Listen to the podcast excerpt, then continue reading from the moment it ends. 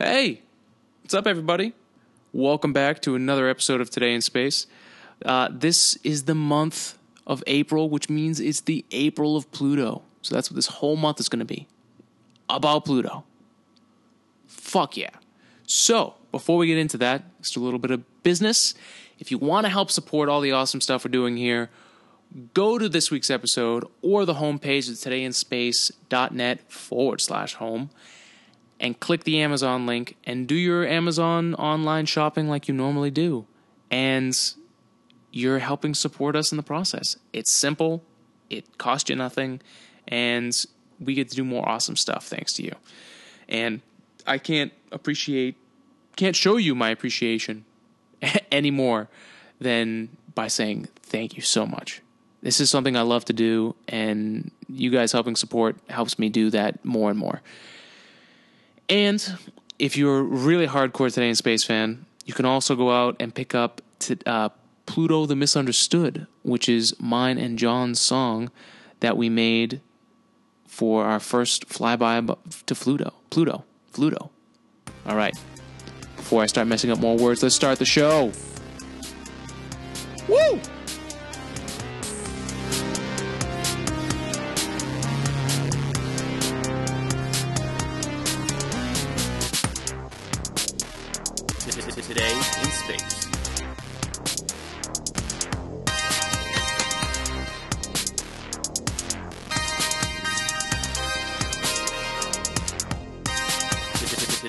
Today in space. In space. Space. Welcome, everybody, to the April of Pluto, week one. All, that's right, all month we are going to be talking about Pluto. We're going to be talking about the five research papers that came out and all the new stuff that we're not only learning about Pluto, but learning about Pluto for the first time. You know, when I was working on this podcast last year, and really when I was first getting into it, the opportunity of us going to Pluto to a, to a part of the solar system we've never been to before, and we made a song about it. And you'll hear that song at the end of the episode. And, you know, a lot of people were really pissed or overly emotional about the fact that Pluto was no longer a planet because we reclassified it and it just didn't meet the the parameters of the equation. And people got really offended i guess about that. But the point i am still making and i was trying to make at the time is how can you get upset about a planet you know nothing about? You know we knew absolutely nothing about pluto. The best pictures images we had of pluto through the Hubble Space Telescope was two dots, essentially, of light. One being Pluto, the other one being Charon. So it's very hard for me to sit back and listen to people complain or you know, I'm not talking about the people who legitimately have an issue and think that you know the classification is too stringent and they have a logical reason behind it.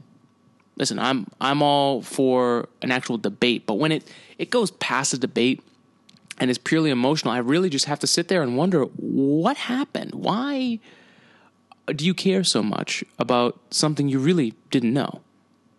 Yeah it came at the end of the song that you learned when you were growing up probably learned in elementary school or junior high about you know the planets. You learned a song but the weird thing is, you know, most of the time people get this offended, they just kind of let it go after a few days. But for whatever reason, Pluto is this weird, mysterious system as we're figuring it out now. And we know way more about it now than we knew about it not even a year ago. We knew nothing. And now we're actually going to find out what Pluto is. We're going to learn what the Pluto system is and be able to classify it properly. I think that's the most important thing to take away from this. So, if you were one of those people which, let's be honest, most of us were, that when you found out Pluto wasn't a planet anymore, you got kind of choked up and maybe a little upset. But do Pluto a favor and actually learn what it is. You know, you wouldn't just let some stranger into your house without knowing who they were. You know, how can you let a planet slash dwarf planet into your heart if you don't even know what it is? How do you know what you're loving? You don't even know. So let's learn about it, all right? Let's kick it off with what I think are the most the most exciting findings uh, from the five research paper that were research papers that were released, and really get into this and let's let's let's do some science. Pluto! So, where did these five research papers come from? Well, to start, they were authored by the New Horizons scientists, the actual scientists that were on the mission. So, I mean, as far as people that know Pluto, I mean, you really have no one else to go to. I mean, they are the experts. They are the first people to have really looked at what Pluto really is. And if you've been following along, they've been just as shocked and amazed as we all have been. And if there's anyone who could really be as excited as they should be, it's those people, man. And they're amazing people. I got to meet uh, a few of them at the NASA Social event I went to last year that was about New Horizons going to Pluto. So Pluto has a very special place in my heart. So don't be thinking that just because I'm making you feel bad that you are feeling bad that Pluto isn't a planet doesn't mean I don't care. I care, but I want us to make sure we're right. All right? I'm looking out for you. I don't want you to look like an idiot. All right? We need to learn about Pluto. So, the five, the first comprehensive set of papers, as it says in this article, which is the first one I found off of NASA, uh, they were uh, published in the journal Science, which uh, has a lot of really great uh, research papers and it, it's something I'd like to get into later uh, in my career uh, once I have a little more, let's say, just uh, money, because you have to pay monthly to be able to access these papers. So, um, I mean, you you get research at, at, the tip of your fingers. You know, the bleeding edge of research, the the first thing that comes out that then later decides where science is going. Pretty exciting right? So this is the first steps for all this Pluto research is to be published in a, a journal like this. Uh, it makes it credible. Now, to quote um, what I believe, yes, this is from uh, Alan Stern, who is the New Horizons principal investigator. Who, if you go back to the early NASA social New Horizons slash Pluto episode, uh, you heard him talk in that episode.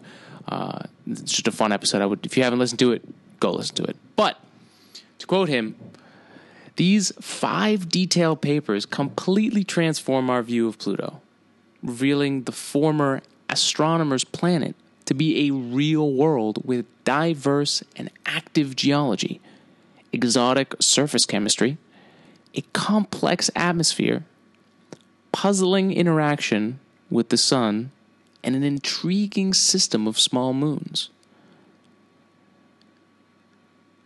Now, if you really wanted a short, quick, concise thing of what those research papers have shown us, Alan Stern just gave it to you right there. You know, those things he's talking about, you know, the diverse and active geology, the chemistry, surface chemistry, the atmosphere, the way the sun plays a role, and just how interesting of a system this small moon system really is. These are the things we're going to be talking about later this month.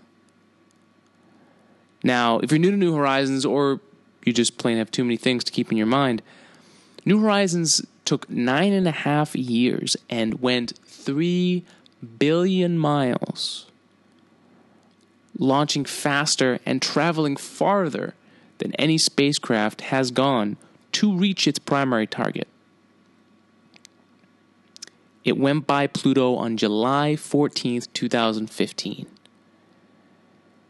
And the New Horizons team has collected over 50 gigabytes of data on the spacecraft's storage system. And it did all that in nine days of going through the planetary system and is still to this day giving us all of that information that those 50 gigabytes that were stored on board it's still sending us that through space. Because as much as we forget just how massive infinity is 3 billion miles even for light to travel takes a while. There's an actual delay. I actually i'm actually kind of upset i didn't look it up for this episode. But if you go to those Pluto episodes from NASA Social on the show, it's just it's just mind-boggling the delay that has to happen. Like because data that data is traveling basically at the speed of light. So there's still a delay on that. I mean, that just goes to show you how just incredible it is that we went that far. All right, let, let, let, let me find how long the delay actually is because this is just gonna this is just gonna piss me off. Pluto!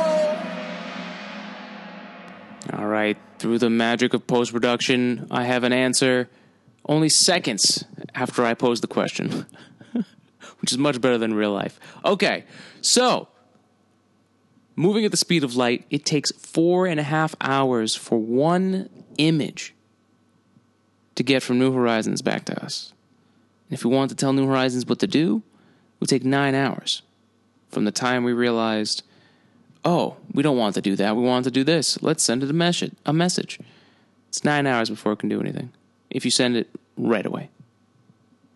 So the sheer massiveness of this mission and the fact that it's done so much so quickly on its f- on our first time there. It really is mind-boggling. And I I know some of you who've been following are probably like, "Oh my god, we already know this. Let's get to the new stuff." I think it's extremely important for us to realize just how amazing this mission actually is because the people who've worked on it did a fantastic job. And it's a testament to our space program, our planetary program, and all the pe- people who were involved in that mission. Um, I think it's very important to point out. So thank you, New Horizons team, for doing everything you've done and your continued work for helping us truly understand what Pluto really is. Thank you. Now, let's get into the top New Horizons findings reported in Science because NASA's very good to all of us and they gave us a nice, quick top list compressing all the crazy information and super technical data that the research team has given us and giving us a nice not layman's term but a just hey i wanted to know what they found out without you know potentially ruining my eyesight from staring too closely at data i don't understand. So number 1 on the list from nasa the age dating of Pluto's surface through crater counts has revealed that Pluto has been geologically active throughout the past 4 billion years. Further, the surface of Pluto's informally named Sputnik Planum, a massive ice plain larger than Texas, is devoid of any detectable craters and estimated to be geologically young no more than 10 million years old. So, what does that mean to the rest of us, right? What is crater counting? How do they, that's how they guess the age of planets or planetary objects? Yes, it's one of the tools they use. There's actually an entire, I went, I went deep on the internet this week trying to figure out uh, crater counting because I've heard it I heard people talk about it, but I I didn't really know. So I wanted to make sure I could tell you guys what it was. So crater counting, there's like actually like whole like societies of scientists that specifically like they go on field trips. They have students, they have people working for them, and they go, for lack of a better term, on field trips to craters on Earth, so that they can learn more about craters. But the part we're really talking about, which is how do they age date a planet through crater counting? So the idea is if a planet's surface has lots of craters, right? The equation they use to figure out the how old the planet is basically has a constant that says over this amount of years, you know, there's going to be a constant of asteroids hitting the planet. So, arguably, the more craters there are, um, the older the planet is because it's been around long enough that it's been hit that many times, right? And this is this is to make a really complicated thing easy. so, there's probably if you really want to learn more about it, uh, there's plenty of stuff out there. But that's just to kind of get you going. So, more craters means older. Now, when we first started seeing pictures of Pluto, not only was it shocking because it was such a vibrant and just unique looking planet surface, you know, what they were talking about with Pl- Sputnik Planum, and they're talking about how it's devoid of any detectable craters, means that it's geologically young right? No more than 10 million years old. So even though it may be hit with asteroids, the fact that the geology, the the planets, the uh, the planet itself is moving and active, which would be something that a young planet would do. If it was an old planet, or at least as old as we thought it was, geologically it would have no activity and it would just be splattered with craters. So as this geology is moving around and stays active, any craters that might hit it that are there are also covering it up. So there's that uncertainty with crater counting. You know, if if it's geologically active, then the craters aren't going to show up as much because the the surface is always moving and changing. So that was one of the flaws I saw with crater counting. I could be wrong, but it seemed a little strange to me. Um, but it's it's a way of it's it's just like one of those things. It's like it's like I can obviously pick it apart, but I don't have a better answer for guessing the age of a planet, so I'm not going to take it too seriously. and uh, unless you do too, you know, it's one of our great tools at figuring out how old stuff in the universe really is you know, another big thing that I was reading about crater counting that recently has become a, a topic of interest is it seems that when craters, uh, when craters, when things seem to hit a planet, you know, asteroids, comets, there's a big crater that happens, and then even thousands of miles away, little pieces of that crater of the asteroid or comet that made that crater can also still happen. So having just a count of the actual craters might not actually be that great of a tool because one asteroid could come in, hit the planet, and create, just for argument's sake, a thousand craters. And if you're going off of, you know, this many craters means this old, if it was only one that made a thousand craters, then you are not accurately measuring the age of a planet. But we're talking the age of a planet, which is in the millions of years. You know, this one is geologically young, right? And that's no more than 10 million years old. And based on the research, Pluto has been geologically active throughout the past 4 billion years. So, one or a thousand over a billion years really doesn't mean much. I mean, all right, let's let's just grab the calculator here for a second, right? So, what's the difference between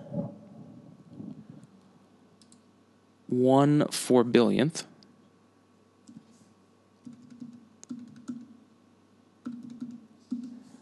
all right, we're talking zero, right?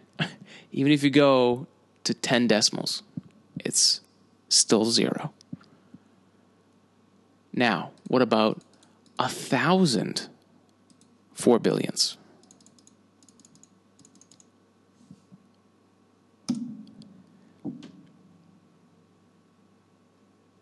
Still zero. So, although it's fun to pick things apart, sometimes, unless you have a better answer, really just need to shut up. So I guess what I'm telling myself is it's a nice idea, but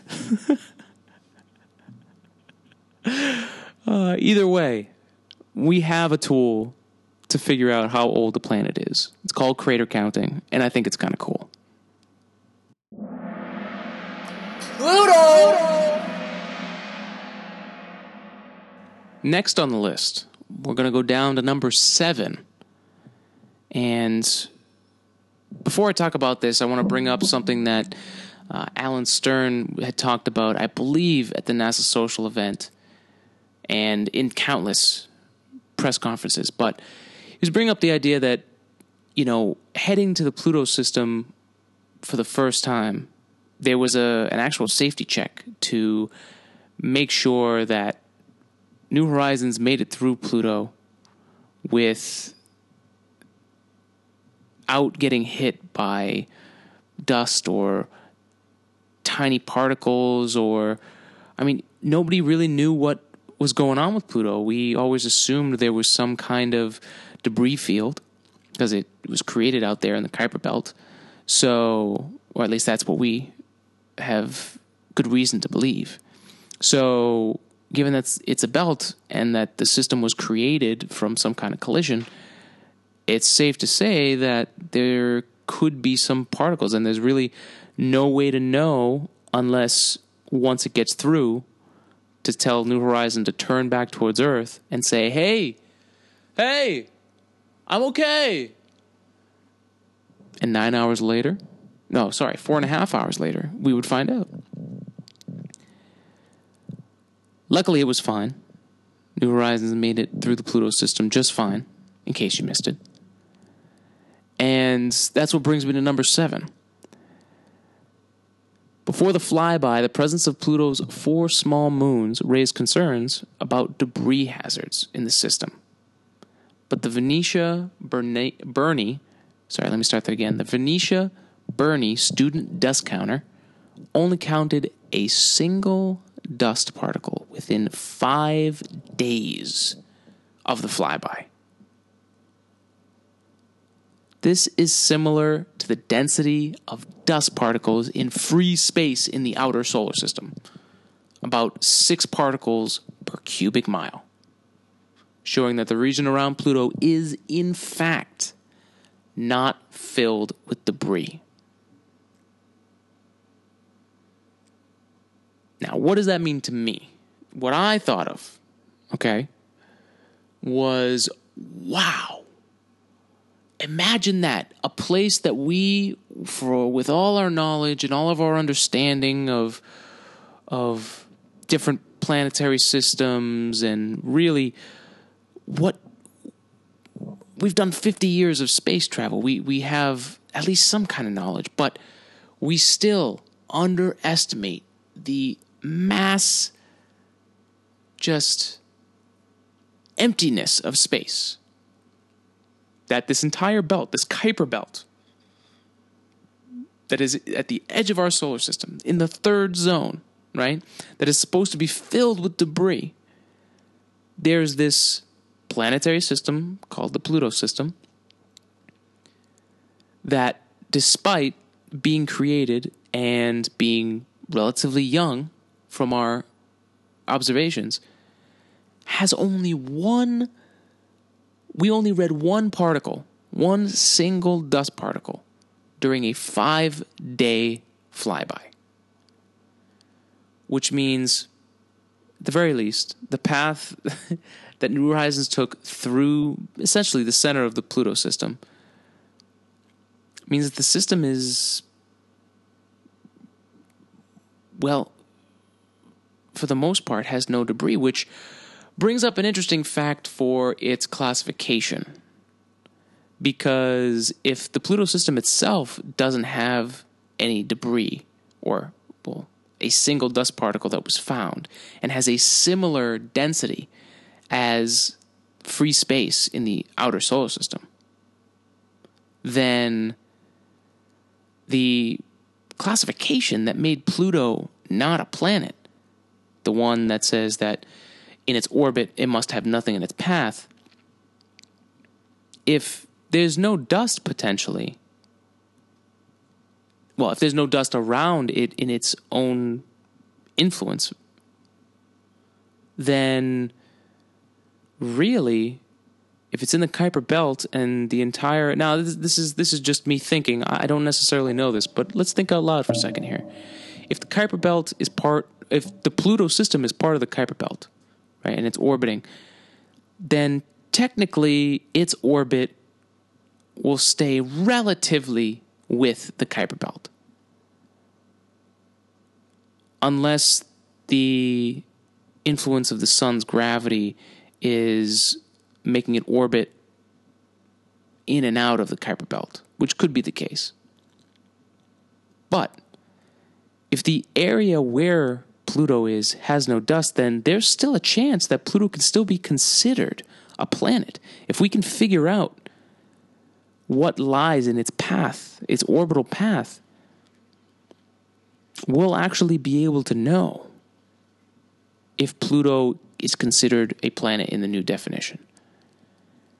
So, Pluto lover, Pluto planet lovers, you actually have some scientific uh, room here. So make sure to make sure to stay tuned to that because I mean, granted, if we had to travel three billion miles just to get to it, I don't know how we're going to be able to track its orbit. I mean, it, Pluto's orbit takes oh my god, it's it's in the scale of hundreds of years. To be specific, it's 248 years just to orbit the sun. Which would mean if it took us almost 10 years to get to Pluto, right? Let's just say we launch something today. It takes us 10 years to get to Pluto again. Right? If we had something ready today. And we have to travel 248 years with Pluto. You know, keep an orbiter, a surveyor essentially with, with Pluto. It would have to last 248 years for us to truly know that there's anything in its orbit.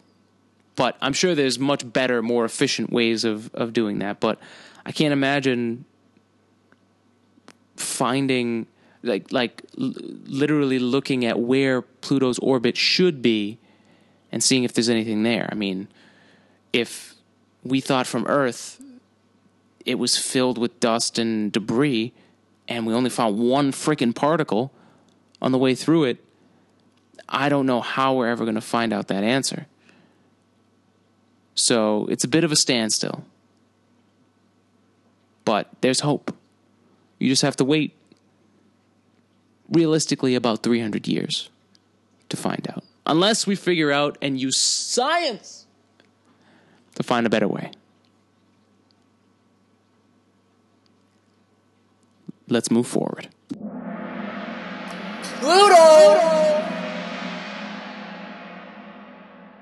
All right, let's start with the third and last bit of info from this research that we'll do this week. Okay?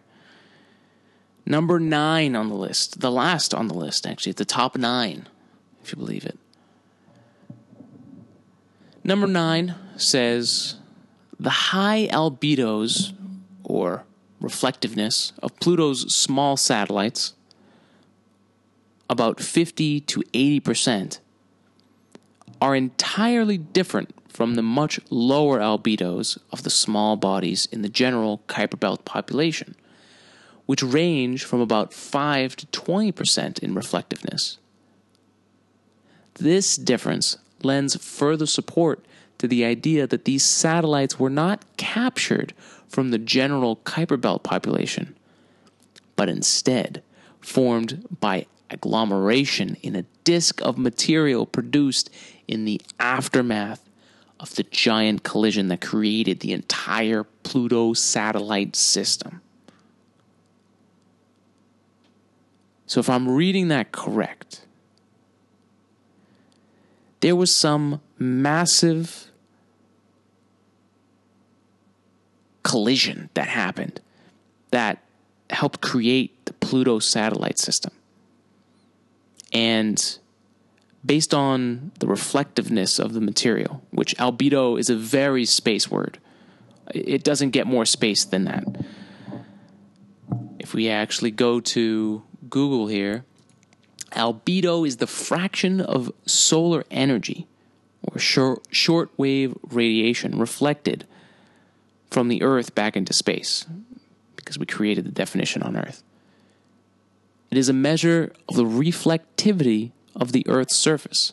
Ice, especially with snow on top of it, has a high albedo. Most sunlight hitting the surface bounces back towards space. So basically, what the albedo, what the research is showing us, is that Pluto's small satellites reflect sunlight from 50 to about 80%, which contradicts the original idea that the small satellites in the Pluto system were created from the Kuiper Belt. But the Kuiper Belt population, albedo or reflectiveness, only ranges about 5 to 20%, which means it's made of a different material. At least, most likely. So essentially,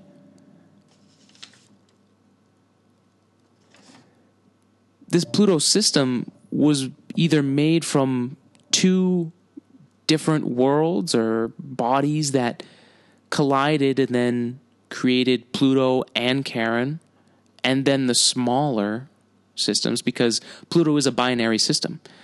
You know, the gravity of Pluto and Charon are, are so connected, just like our Earth and Moon, that they are one and the same. They're a single unit, or the technical term is binary system. So there must have been some kind of collision to create those two, and then the small satellites around it formed because they were able to stay tight knit within the system. And it just makes the story of how Pluto came to be so much more interesting. You know, I don't know about you, but really, the way I always thought of Pluto was this distant, old, dead place. It was a place far from us, so why should it have any life or anything interesting if it's so far away? It's it's so far away from our sun. How could anything interesting be happening in this dark, crazy, mysterious third zone of our solar system? We can't we can't even really see it. We can't see it at all, especially since it only reflects light about 5 to 20%. It's essentially invisible. And the only reason we knew about it was because a guy by the name of Kuiper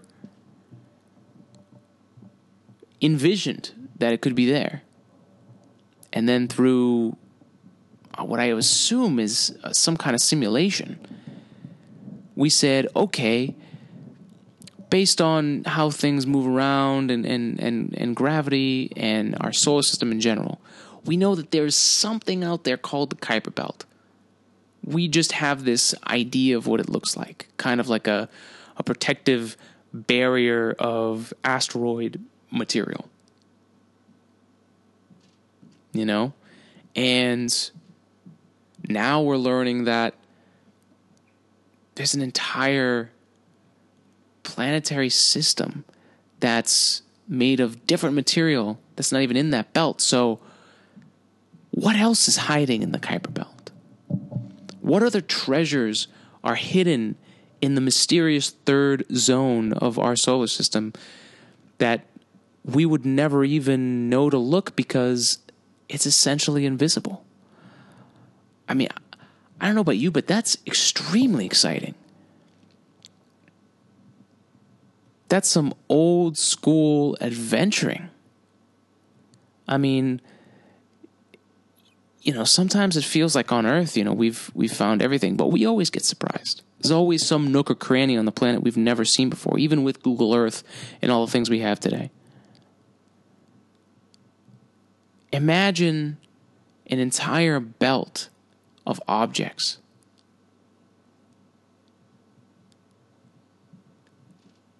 It's just it's just fascinating to me. And to learn that Pluto is this more unique, more original thing than it ever was before. It makes me feel so excited for the future and what we're going to learn and what's out there. You know, I don't I don't know if if, if human beings in general are really good at grasping the idea of infinity and grasping the idea of the universe, never mind a solar system. We're not even talking galaxies here, people. We're talking about our own solar system, the influence of our own sun, which on a galactic, universal scale is minuscule. And we're getting that wrong. Now, some people think that that's just another example of how not smart we are or how unimportant we are. They take the extreme pessimistic view. I take the extreme optimistic view because I see opportunity. I see a chance that, well, more importantly, I see that this race to understand our solar systems and our galaxies and our universe is a challenge that we can never beat, which is exciting. That is so exciting to me because that means we'll always have something to learn. In your own lifetime, you will never run out of things that you can learn. So that means you can keep the fun rolling. You'll never get bored. It's going to be a lot of hard work, but if you're out there trying to discover new things and trying to go for it, then this is the ultimate challenge. You know, we can start really going for this kind of stuff. You know, and our first step into the third zone of the solar system is Pluto, who arguably is the king of the Kuiper Belt. I mean, we're starting large, people. I mean, we are starting at the top. Or so that's what we believe. Because that's all we've seen so far. But I think we can just start there. You know? We don't need to we don't need to eat the whole cake all at once. Let's not choke ourselves to death, all right? Let's start small, little cupcake one planetary system at a time. Pluto! All right, let's take this chance at this point in the episode before we close up here to give you a little bit of space news. Uh, really, the most recent stuff. Uh, tomorrow, Friday, SpaceX is launching CRS 8, I believe. And the number, not the mission. They are definitely attempting a launch tomorrow. Uh, they will be launching a bunch of scientific equipment, one of which is the beam or the Bigelow Aerospace, the inflatable attachment for the ISS. It's going to be a basically one person big. Let me pull up the article here. It's a one person large expandable structure that's going to be able to add on. And the whole idea is if we can start getting these expandable structures to be actual space habitats or things that we can use, then we don't have to transport and lift up these extremely heavy metal um, constructions from orbit because that's one of the biggest struggles with with putting something into space is launching it off the ground. You need to not only have a vehicle capable of doing that, but you also need the money. And funding's always tight. It always is. So having an option that is lighter and can compact, excuse me, that can compact and you can put more stuff in there. I mean, that makes living in space more realistic and makes living on Mars more realistic. So it's a big step forward, um, a big test to see what we'll be able to do. And this structure is going to be tested over the next year, I believe. And we're going to have our astronauts go in there. Uh, I'm sorry, it's a two year demonstration. And it's going to test the radiation levels. Can it actually protect astronauts? You know, is it worth it? And they're going to be going in, I think it's four times, four to six times over the next two years to test the ability. And and there's an article here that's really great. It's got some great gifts to show you. The first one is possible expansion scenarios. So they actually don't know how it's actually going to expand when it gets installed with Canadarm2.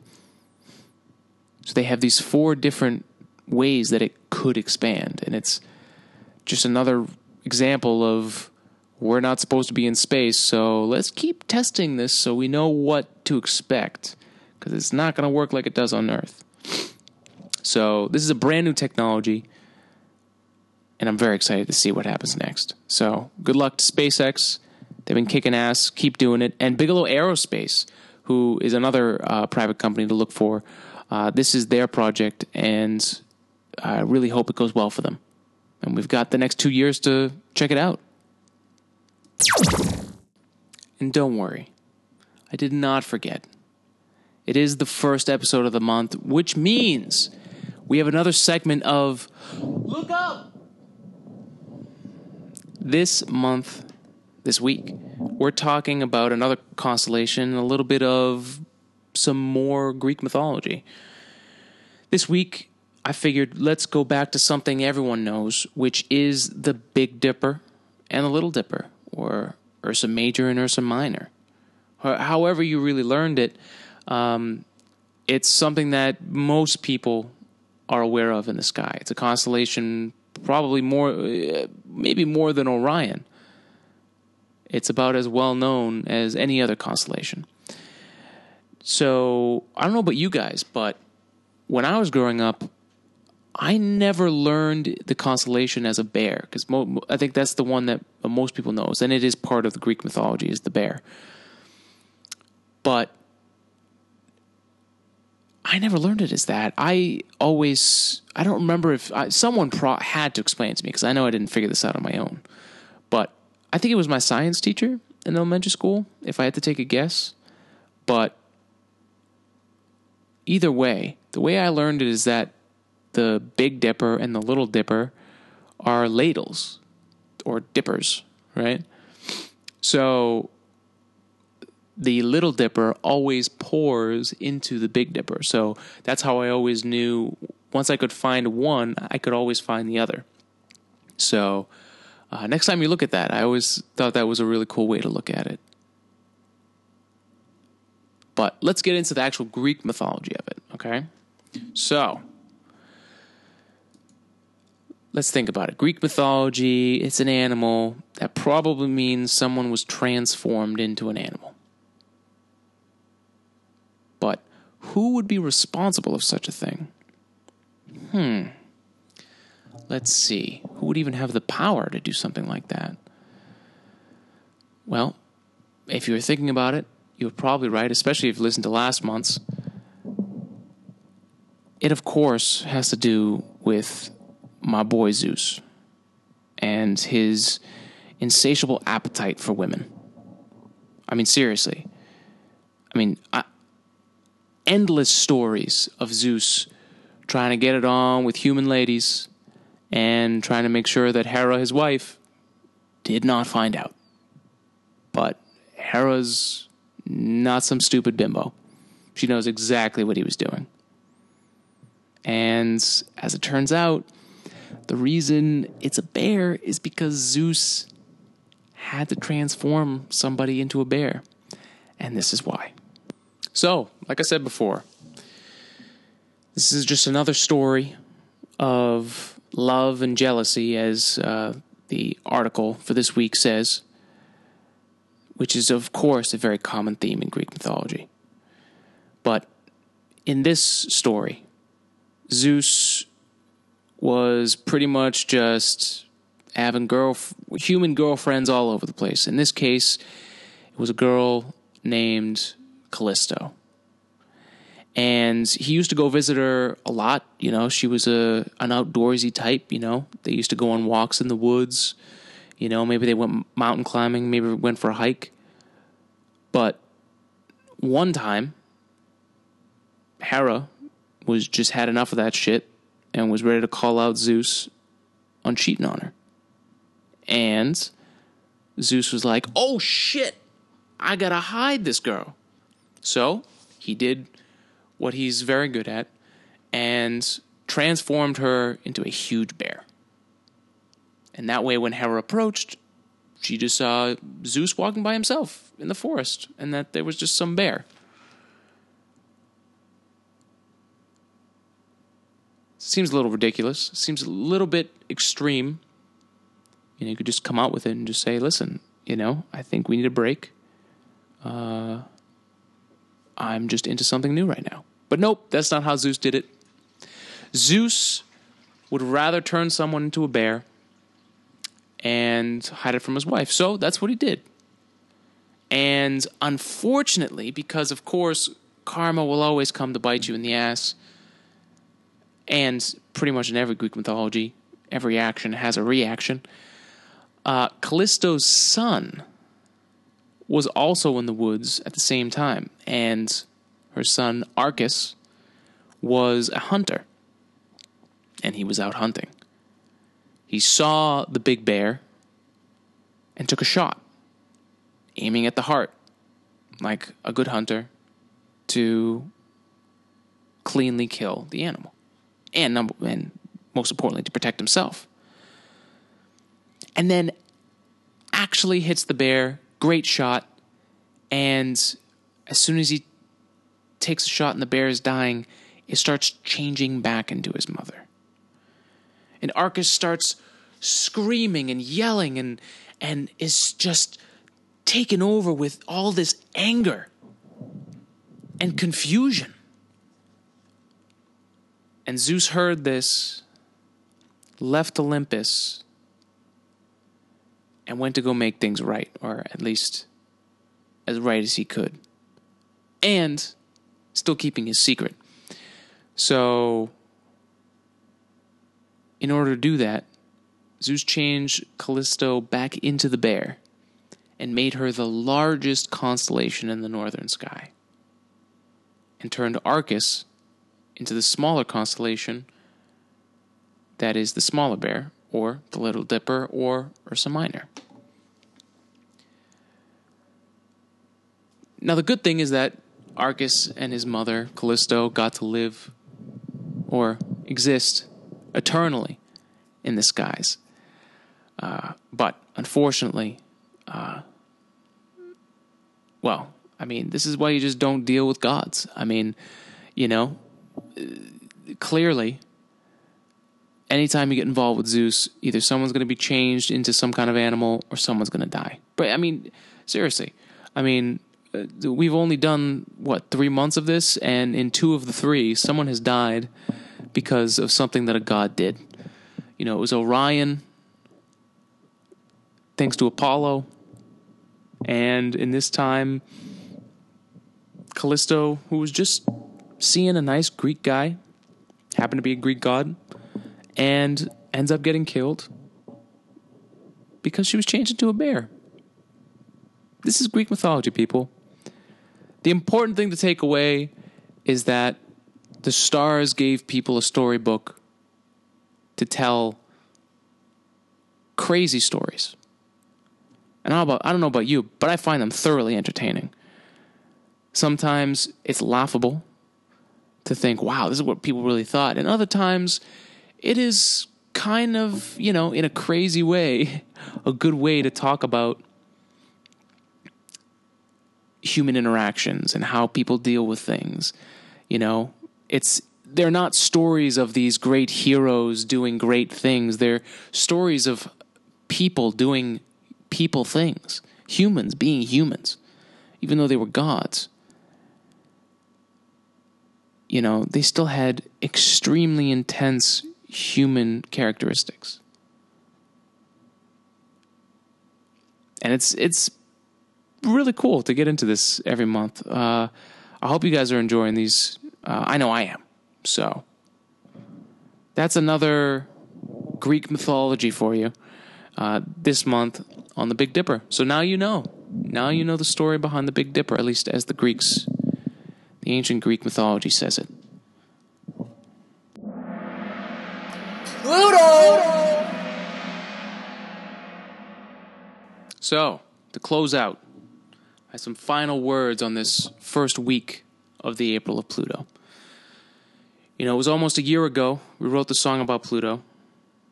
Pluto the Misunderstood. And that was really, that's really the point of my message to you. Is let's not get caught up in our emotions. Let's not get caught up in our preconceived notions. Let's actually understand what we're dealing with here. You know, don't give me a song and dance about how you're upset that Pluto isn't a planet anymore. Do you even know what classifies a planet? Do you even know what Pluto has on it? What it what it looked like before a year ago? You didn't. You had no idea. The best representation of Pluto we had was a Bugs Bunny cartoon. Or at least some kind of Hanna-Barbera cartoon. I don't remember where it's from. But that was our best interpretation of Pluto. So please, let's not bullshit ourselves, people. Let science do its thing. Let us find out what it really is. And that's what this whole month is about. We're dedicating April to Pluto, damn it.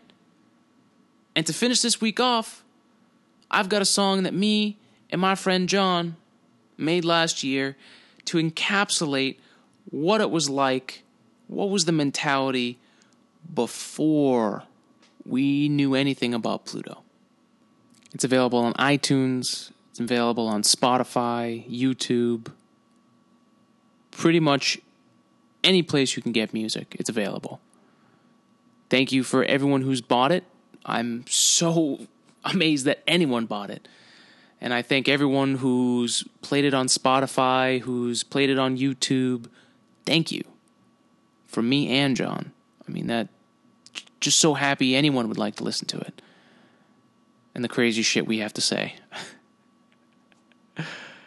and if you'd like, if you haven't, by all means, there's plenty of ways, whether it's SoundCloud, Spotify, iTunes, whatever fits your budget, whatever you can do, I appreciate it all my heart. So, in closing, have a great week. Go kick some ass, spread love, spread science, and have a great week. But now, I give to you special Pluto podcast EQ of Pluto the Misunderstood.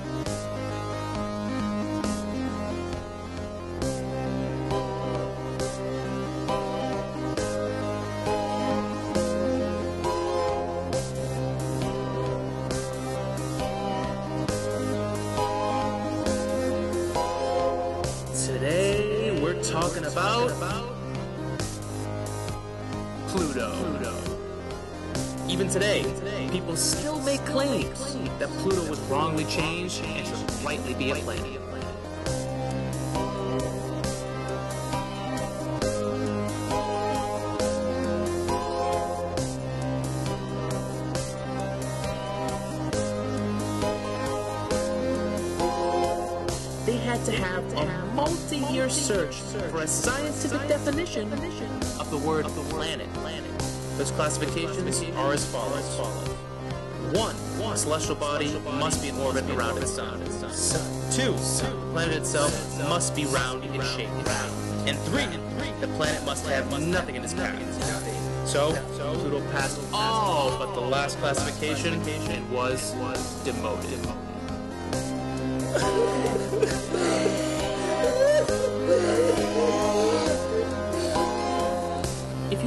Pluto has been a victim of injustice, please, please, do me a favor. Go find a mirror, now look at yourself and be honest. Why do you care? Did someone not love you? Who hurt you? People? We got it wrong. It shouldn't matter what it is. Because this is Pluto.